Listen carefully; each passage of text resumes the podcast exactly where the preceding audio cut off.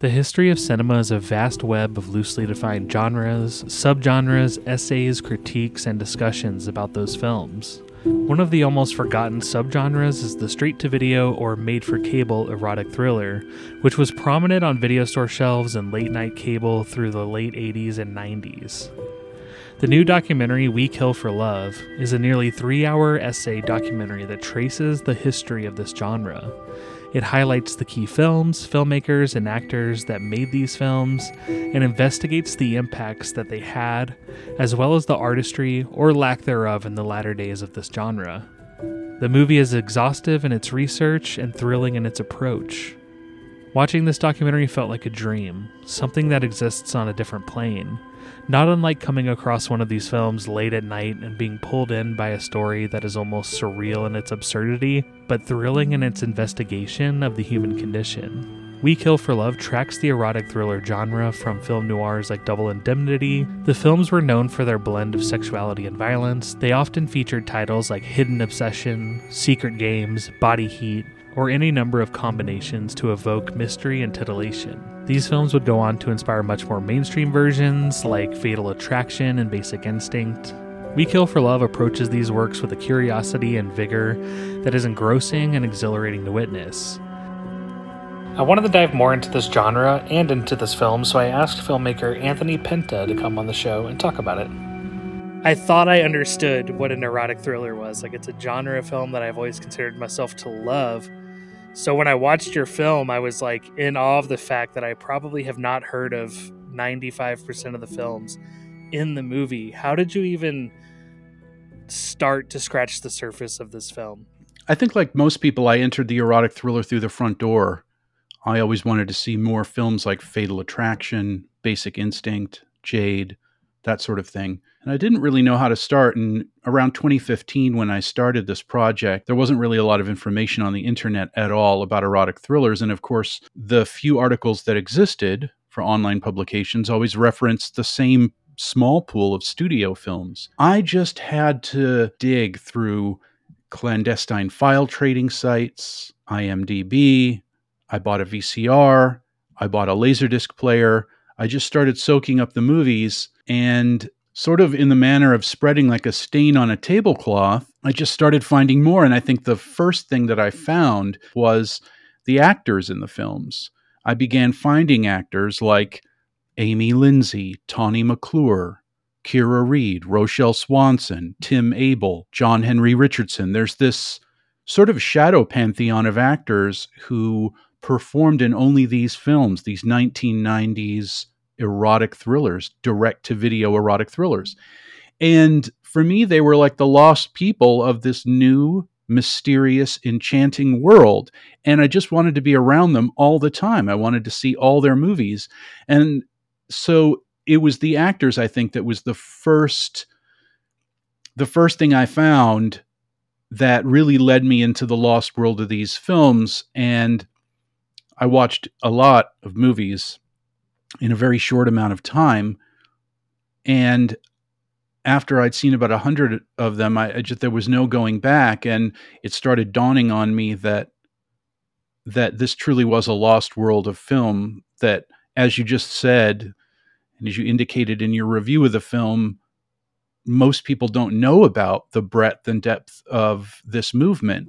Most people have never seen these films or they have vague, misty memories of watching late night cable television in the 1990s. They have vague memories of walking the long carpeted aisles of Blockbuster Video and renting a movie like called Illicit Behavior or Die Watching or Night Eyes. But the whole movement has just sort of disappeared into the mists of time. And I think, furthermore, the whole movement in the early 2000s got sort of quietly and quickly hidden away in our cultural attic, like that mad woman from Jane Eyre. And when I w- went up to that attic and, and met this woman and found out about her story, I, I just became obsessed with it. And I wondered how did we as a culture hide away this woman in this attic? W- why did we do this? What does it mean? And the idea of making a documentary started evolving out of that. Yeah, and I, I love these type of essay documentaries. I mean, I'm one that like my wife doesn't like a lot of like uh cinema outside of like you know kind of the traditional standard fare and then she has a weird love of like slasher films which is cool because we can watch like 80s slasher films together and genre films like that. But she also loves watching documentaries about films. So i feel like we watch a lot of films about horror.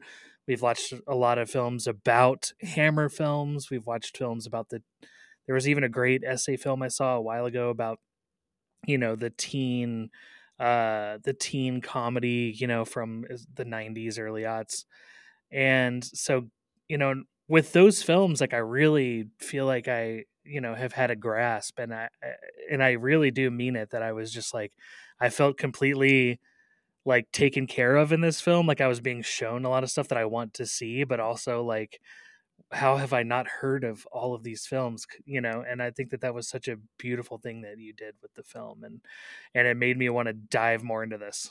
That is really great to hear, Joshua. Thank you very much. And uh, I know that the movie is an ambitious movie and that it's a long movie, but I felt very strongly when I was making We Kill for Love that nobody was going to be able to do this you know, again, people have things like normal lives. You know, they have spouses and children and jobs and stuff. And I, I just realized that no one was ever going to be able to sit down like I did for five to six years and just surround themselves with these movies and do this project. And so, in making We Kill for Love, I felt very strongly as I was doing it that I was making a kind of Egyptian tomb and that and that one day a hundred years from now 400 years from now somebody was to watch secret games 3 or night eyes 4 or animal instincts too. and they were going to marvel at how beautiful and enchanting and weird it was and they're going to want to find more movies like that and they will be very quickly led hopefully to my movie and i felt like my movie had to contain everything that the that the erotic thriller would need in its journey into the afterlife like that egyptian tomb. The hieroglyphs needed to be there all the people all the movies. I needed to pack as much into that room as i possibly could. And it had to be this one room this one bunker. It had to be this one place where it all existed. And that's why I put that bunker in the movie. The movie opens with the discovery of that bunker. That bunker is for me metaphorically what I was trying to do in making We Kill for Love. Yeah, I wanted to point that out too. I thought that was a really interesting kind of inclusion of the kind of reenactment type.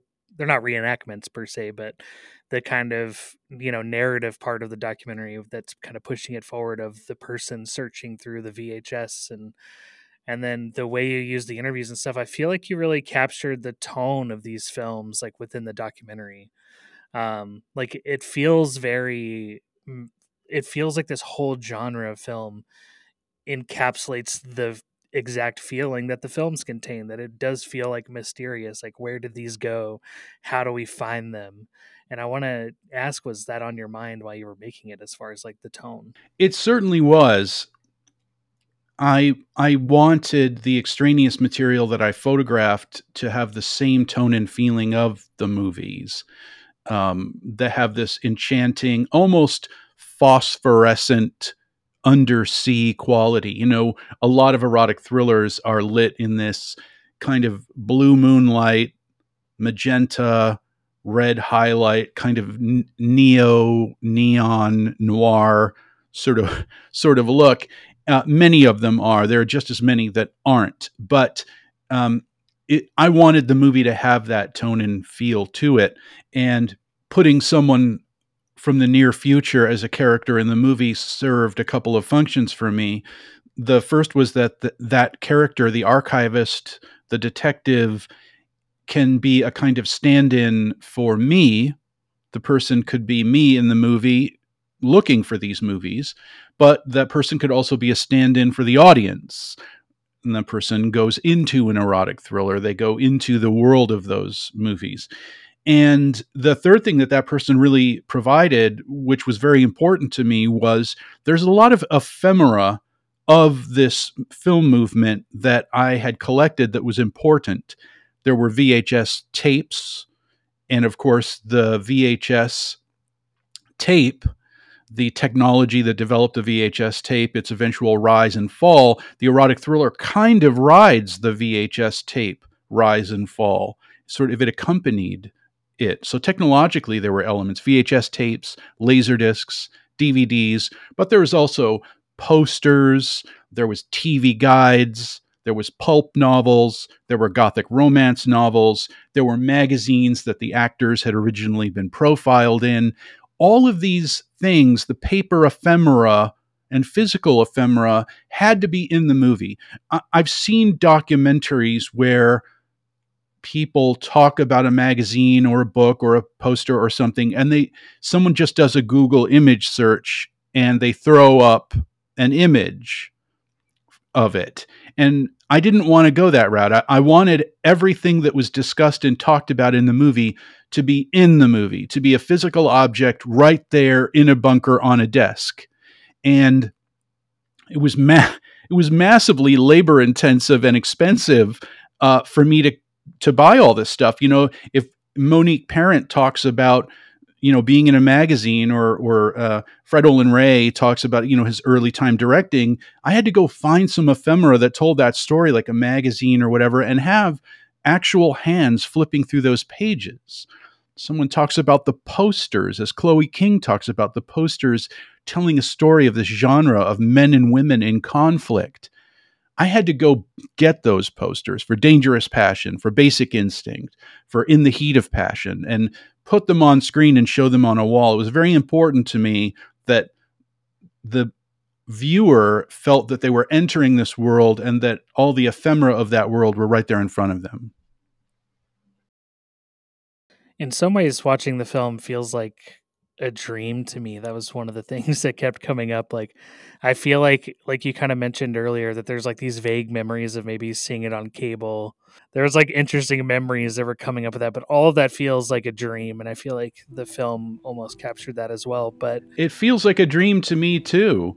Technology, in many ways, was mediating erotica for us we, we didn't know this at the time, but as opposed to the earlier days where print w- was mediating or film, for us, tech, the technology of video was mediating sexuality. And for a lot of us, it's this sort of spooky, indistinct, staticky world that it came out of, that erotica was attempting, let's say, to speak to us through this primitive analog medium of video feel sorry for the younger generation growing up now, where everything is in high definition, crystal clear, and available for free all over the place. And it just, I'm glad that I grew up at a time when that that that kind of content was uh, this part of this difficult video world, a very difficult world to access, and it was indistinct and rare. Yeah, that came to my mind a lot during the film because I think of, you know, I'm technically a millennial, I'm 37, and I feel like maybe my generation was the last generation to have that experience, you know, of of it being something that felt dangerous, it was something that felt enticing, it felt it felt like something um, it felt like something ephemeral, something that was out of reach in a lot of ways. And and I think that in some ways maybe that was a bad thing. And in some ways I think it was like a really interesting way to grow up and and and I appreciate that the film captured that. What I really loved about it was actually and I think I've said it in my review is that I really appreciated that these films that almost felt like they were just existed it was so nice to see the people and their thoughts about making those films and the artistry that went into it and how thoughtful they actually were. And at least at the beginning, I think that, you know, the film kind of talks about how later on it started to become just content to get on a lot of the stations. But a lot of these filmmakers and actors and stuff that we get to meet in the film I loved getting to feel the human side of it on what attracted to them them to this story. So, uh, can you speak to that a little bit and what your experience was like? I was very happy to find the practitioners of these films, the directors, the writers, the producers, the actors, and talk to them about their work. I, given that a lot of these people were specialists in uh, a human story called erotica. Uh, they weren't specialists in martial arts movies. They weren't specialists in stunts or action. They were specialists in a different kind of thing that people do, and that was movies that were about uh, sexuality and the erotic. And so I kind of worried about tracking them down. A lot of people worked under assumed or alternate names during the era because of this. A lot of people have distanced themselves from their work. It made tracking a lot of people down uh, not easy. But I was pleasantly surprised to find that they, they love their work, you know, and uh, they love finding another person who loved their work also i have to say you know when i would meet with people like composer ashley irwin or the director lawrence lanoff or when i met with kira reed and and i knew all their movies. Uh, i knew scenes from their movies. I talked to them about their work. Oftentimes uh, uh, it had become sort of a hazy memory for them they didn't remember it as you know as much it was all very present to me in my mind and it wasn't as present for a lot of people. But I found them to be really, really, uh, they really had a lot of faith in what they did. A lot of them, they think the, you know, erotica is important and necessary, and it's another aspect of human experience. The pie chart of human experience is not just muscularized men in tights beating each other up and flying through the air, right? That's not 100% of the pie chart. It's not it's not guys shooting at each other or women shooting at, at other people. It's not you know that the diet of movies that we're fed and the things that are that that uh, our culture embraces I think that we've amplified certain aspects of the pie chart, especially people fighting each other, uh, way more than people smooching around or the intimacy of relationships. And in many ways, a lot of that content has been relegated, you might say, ghettoized to uh, subworlds of cinema that no one pays attention attention to, like um, women's fiction, melodrama, lifetime movies, and derogatory pet phrases are invented for it. Things like chick flick, uh, lifetime movie is used as a derogatory term, even for movies that aren't lifetime movies. And these uh, little pet phrases are sort of cultural indicators that um, we're denigrating and ghettoizing certain kinds of stories. And I think the direct to video erotic thrillers, they weren't just um, naked people you know that these stories were erotic stories about couples. There's often a tactile feeling of intimacy. They often import styles from women's fiction like the gothic romance romance literature even the soap opera and the melodrama. And i think those aspects of it sort of helped the whole genre disappear. So I was very happy to find people who love the movies, they love talking about them, they love they love their work, and they still had a lot of faith in what it was trying to do. And oftentimes I would talk to them about modern stuff. And I think every single subject I talked to mentioned that show Game of Thrones. I considered having a whole sequence in the movie where I just run all the different moments where all the different actors and directors talk about Game of Thrones with frustration because a lot of stuff that happens on Game of Thrones they felt was more explicit than what they were doing in the 90s and it's so accepted now. So in addition to loving their work and really having faith in what they were doing and the stories they were telling, they also saw how it was being revived in a lot of modern ways, and and um, it they were just very interesting conversations to have with them, and I was I was happy. I, the actors and whatnot were included late in the movie. I they were a late addition. I originally wasn't going to add actors to it, but I'm very happy that I did. Yeah, I think that was a really interesting part. And I, I really think that talking about that stigma of that work back in the day is interesting as well. I mean, I think a high profile example, it's not an erotic thriller, but adjacent would be Showgirls, you know, and how Showgirls was such a flop. And also with a lot of the nudity and sexuality and stuff in the film, it kind of, in some ways, tanked Elizabeth Berkley's career. But only recently, I feel like people are revisiting that film and appreciating it for the for what Paul Verhoeven was trying to do at the time and and even Elizabeth Berkley herself has been able to embrace it and post about it and talk about it and be at screenings and stuff which she wouldn't have done, you know, 20 years ago. Um and so I thought that that was an interesting kind of parallel a little bit cuz I had been reading about that whole situation right around the time when your film came out um, and seeing a lot of these actors talking about the stigma of their work they were doing at the time and and I loved seeing that they were able to like come and talk about it now so I'm glad you pointed that out. Well, thank you very much. And I, you know the the idea of erotica being a stigma is an important one. You know that these movies um, there are whole websites devoted to cutting out just the nudity and scenes of sexual intimacy in movies, and they post them regardless of the movie. I mean, actors like Sigourney Weaver can have these scenes cut out of their movies and posted on sites, and so uh, these sorts of things, the stigma, you know, are it, it's a it is an important topic, you know, and they um, it makes it somewhat difficult for all actors, you know, not just the actors, the specialists of the 90s direct to video era, but all actors.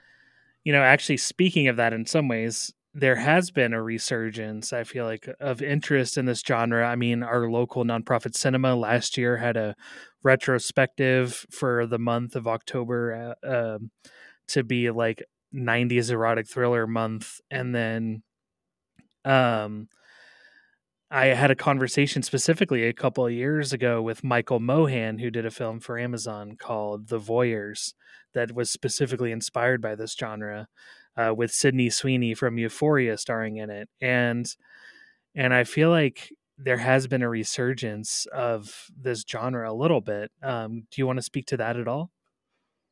In many ways, making We Kill for Love, I was motivated by the fact that if I didn't make this movie somebody else was going to make it. That Dr. Skin guy was going to make it, you know, and it was going to be really gross.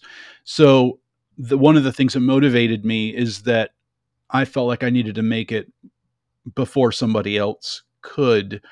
Um, in terms of the modern revival of the erotic thriller, it's an interesting concept. It's a, it, it's um, would take a while to talk about. In many ways, it seems like there is a desire to see the revival of this kind of movie. And certainly, Adrian Lyne's new film, uh, Deep Waters, w- was really uh, hotly anticipated. It seemed incredible that um, in an era of comic book movies and superhero reboots, that the a Hierophant from the DTV erotic thriller era uh, a one of the royalty of the erotic thriller was going to get back on the throne and make a real deal erotic thriller again. And it was it was you know that people were posting images of Ben Affleck and Ana de Armas on the set. They were they were so hot to see this movie, and it didn't ha- have quite the splash. Didn't make quite the splash it should have. It was uh, sort of um, really polarizing for people that movie and other films have followed suit and have auditioned the idea. And you mentioned michael mohan's the voyeurs. It was a superlative film. And like the direct to video erotic thrillers of the 90s it was unapologetically lurid. It like Brian De Palma's films, it was unapologetically lurid. It was about people voyeuristically peeping on other people and the things that people get up to behind closed doors and uh, visible through open windows and loft. It was it had a lot of the energy of the DTV erotic thriller, probably more than a lot of modern films that get made. Uh, but at the same time that you have people hungering for new erotic thrillers, uh, talking about them on social media, uh, chewing through them, and wondering what happened, where these movies, there always have been erotic thriller like movies sort of percolating below the surface and they don't really get a lot of attention or play, and people don't talk about them very often. Um, speaking of Lifetime, the women's fiction channel, Lifetime, and now a new streaming service called Passionflix, run by Tosca Musk, the sister of Elon Musk, the space explorer, electric car magnate, and social media impresario. Um, she has her own channel called Passionflix, in which she's making new movies that are very close to being erotic thrillers and certainly the lifetime movies that get made now they they lifetime movies are in an interesting trajectory they they were always kind of unapologetically lurid and now that that they can show more and more as uh, society's apprehension about seeing erotic content has eroded a little bit the Lifetime movies now can be a lot like erotic thrillers of the direct to video era. And the unapologetically lurid titles that these movies are sold under, like Pool Boy Nightmare, Psycho Yoga Instructor, Stalked by My Doctor. My girlfriend and I just watched the first four Stalked by My Doctor movies. I, I'd only ever seen the first one, but I, we watched all four, and it's incredible how uh, they're on an in, interesting trajectory. I, I, think they're heading toward Twin Peaks, is what I think. I think that they've they've given up on like even maintaining an air of seriousness, and they're they know how campy they are, and they're just just diving in. Some of them, at least. But uh, the public, the so the public, you know, reaction to the of the revival of the erotic thriller, it sort of takes place on two levels. On one level, it's people saying, "Where are all the movies? Why doesn't why aren't there more erotic thrillers?" And what they're really saying is, "Why isn't Hollywood making more of them?" But on the other level, the movies are being made as the energy of the erotic thriller is just long ago dispersed into lifetime movies. There's a whole subculture of new black American films, black erotic thrillers made by black film directors and writers for black audiences. You can go to the Maverick Entertainment website and have a look if you don't believe me. They're they're all there percolating below the surface. And also Bollywood went through a hugely productive phase of making erotic thrillers that are besides the singing and dancing are legible erotic thrillers that are indistinguishable from the direct to video erotic thrillers of the 90s and no one talks about them so, on the one hand, you have all these movies that are like erotic thrillers, oftentimes one softcore scene shy of being a real deal erotic thriller, and they don't get a lot of cultural play. And on the other hand, you have Hollywood making them occasionally and auditioning them, and they have very polarizing effect on audiences, and people really aren't sure what to make of them. And I'm not sure when I read the reactions if people are really going to like it or want to see if I'm not even sure if it's possible for the erotic thriller to make it come back. That's really interesting. Yeah, and I also kind of think about you know, I never even thought about it till you were just speaking. I was like, I don't know if France ever stopped making erotic thrillers. I mean, I, I think it's specifically about a film that came out of some number of years ago called Stranger by the Lake, which I really loved. I own that movie on Blu-ray, and I I still haven't seen it. Uh, oh, it's beautiful. It was part of my project to at the end of We Kill for Love. I don't talk a lot at the end of you know We Kill for Love. I sort of closed the door on the erotic thriller when the '90s direct-to-video era sunsetted and I don't talk a lot about modern revivals about the erotic thriller, but I do open the door. And I have an interview subject named Douglas Keesey who talks about the that the energy of the erotic thriller has dispersed and there are new audiences for these movies. And I there's a, a I think you can actually call it a legibly lesbian erotic thriller called The Monkey's Mask, which I saw many years ago. I love that movie. I include that and include other, and we talks briefly about the new black erotic thrillers that are being made, and I show clips from Obsessed, and so I think some of that. I think this this French film that you mentioned, uh, Stranger by the Lake, is part of that, and it's new. I always wondered, you know, myself uh, where are all the gay erotic thrillers? You know, I'm just, I never, you know, that there was a sort of unspoken taboo during the 1990s uh, about, you know, that you could show women smooching around, you could show homosexuality if it was female, female sexual homosexuality, but gay men are very rare in erotic thrillers, and certainly there there aren't that many. And there's only a couple of movies from the 90s like Black Harbor, starring Alan Rickman and Norman Reedus, I believe is his name. And then there was that Michael Caine movie, Death Trap, starring Michael Caine and Christopher Reeve. A couple of movies from the 90s that had these twists at the end in which it was revealed, oh my gosh, two guys are smooching around. And that was like the big reveal of the movies. It was so it was so taboo that it only appeared in these really, you know, a, a, couple of ways is like a big surprise in these movies, but for the most part, it, it just was wasn't addressed at all. I love this conversation. This could we could go. I could go on for hours and having more. but uh, t- oh, to be respectful of your too. time, I think I, I think we said half an hour. But so to be respectful of your time, I think the really the big last question it's kind of a two-parter is like if people were beyond watching your film, if people were wanting to get a feel for erotic thrillers beyond maybe they saw Basic Instinct or Fatal Attraction, where do you think people should start? And then well, what do you want people to take away from this film? I think that the direct to video erotic thrillers of the 90s could find a new tribe of people and some argument could be made that they never found their tribe.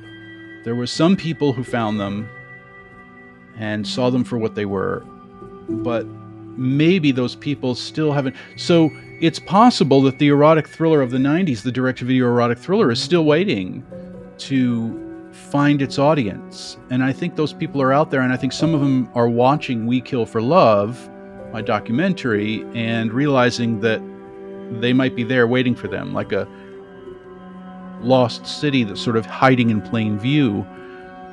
I think that you stand the best chance of really finding and liking them uh, if you're really into romance. I think they're very romantic movies. And if you're not into that kind of stuff, if you're not into romance, if you're not into the, an ethereal atmosphere that foregrounds a tactile feeling of intimacy that you you might find them off-putting and that very thing may have kept them underground for as long as they have been underground. But i think the movies are there. You know i my feeling is that if you're starting off on an appreciation of these lost films just ask yourself what kind of movies that you like to see. If you like ethereal stories of suburban alienation and uh, couples in sort of psychologically torturous erotic thrillers, find the Gregory Dark erotic thrillers, the director Gregory Dark. Uh, he made about 25 of them, and they're all amazing. Animal Instincts 2, Secret Games 3, Object of Obsession, Carnal Crimes, Night Rhythms. These titles for people who love DTV erotic thrillers are like some of the greatest movies go find those. Uh, if you like really fun popcorn munching erotic thrillers that are sort of campy, the Jim Wynorski, Fred Olen Ray erotic thrillers are for you. You know, Sorceress, Body Chemistry 3, Possessed by the Night. Jim Wynorski and Fred Olen Ray made some of the funnest erotic thrillers of the era, totally conscious of how campy they were, and they're just a lot of fun to watch. And finally, if you're into the kind of romantic aspirational uh, softcore erotic thrillers set in a fantastical kind of weightless version of Los Angeles, uh, my recommendation would, would be to track down the Playboy movies. the Playboy movies financed under their three clandestine film imprints Cameo Pictures, Mystique Films, and Indigo Entertainment. Playboy financed about 70 of these movies in the 1990s. They worked at White Heat. And the Mystique films, in particular, are just a treasure trove of beautifully photographed erotic thrillers set in aspirational Los Angeles locations. They're all amazing. Everybody's gorgeous. They live in amazing places. They're, I just watch them. And as you said earlier, I feel like I'm in a sedate dream. I'm just, I've been sedated and I'm just dreaming and I love it. So track down those. So that that's what I have to say. And in terms of what people, what I want people to find in uh, in We Kill for Love, I think, as I indicated earlier, when I was making We Kill for Love, I felt like I was putting together a time capsule. And just as you take a time capsule and you put Polaroid photographs, you put objects that are important to you, you might put a videotape or a DVD. You know, you you put in a time capsule a collection of everything that you thought was meaningful and one day somebody is going to dig that time capsule up and they're going to find your diary and the polaroid photos and they're going to the videotape with a personal message from you and that's why that's how i made we kill for love. We kill for love is packed like a time capsule full of all the ephemera of these movies. And my feeling is is that you don't have to like all of it. You know it, it's just something to dig through. And i always thought that we kill for love will finally find its tribe and it is finding them now when people have the luxury to just press the pause button when they have the luxury to come back a day later when they can watch it in different pieces. It, it's something that, as you know, as a documentary filmmaker, we make a time based media where people have to sit down in one sitting. But I prefer to look at We Kill for Love and my creative work in general as like I'm making a museum. And the first watch of that is I'm guiding you through the mu- museum and showing you all the display cases. But the museum is always there you can always go to the museum. It's always ready, and you can always go back and browse it at your leisure now and find what you like. And that's We Kill for Love. It's a museum of this special film genre and these special people. I love that. And speaking of a museum, there is a beautiful uh, Blu ray release of the film from Yellow Veil Pictures and Vinegar Syndrome. Um, that my brother is actually apparently there is an audience because it sold out of the slip cases pretty fast. And my brother is actually going to Aurora for me to Vinegar Syndrome's shop to grab me one with the slipcover. and uh, but I actually did I actually did have one more question. Do you think there will be a VHS release ever? yeah, uh, I sure hope so. I would love to put together a double VHS release of We Kill for Love and have like a, a cardboard uh, design box for it. Um, I could re- I could easily reformat the film into a four by three kind of VHS tape. Yes, uh, I definitely have considered it, and as a matter of fact, some people approached me after the screening in Los Angeles in the Vidiot's Theater and asked me the same question: when, when, and where is going to be the VHS tape release? so, I'd love it if that happened. I'd love it. I, I don't I don't know where and when that's going to happen, but I, I would love it if that happened. So, we'll we'll see. Maybe we uh, Yellow Veil, my distributor, can make a, a deal with one of those companies like Screaming Skull that releases stuff on VHS tape, and mm-hmm. maybe we can put together a VHS release of the movie and the bonus material and that sort of thing. Who knows?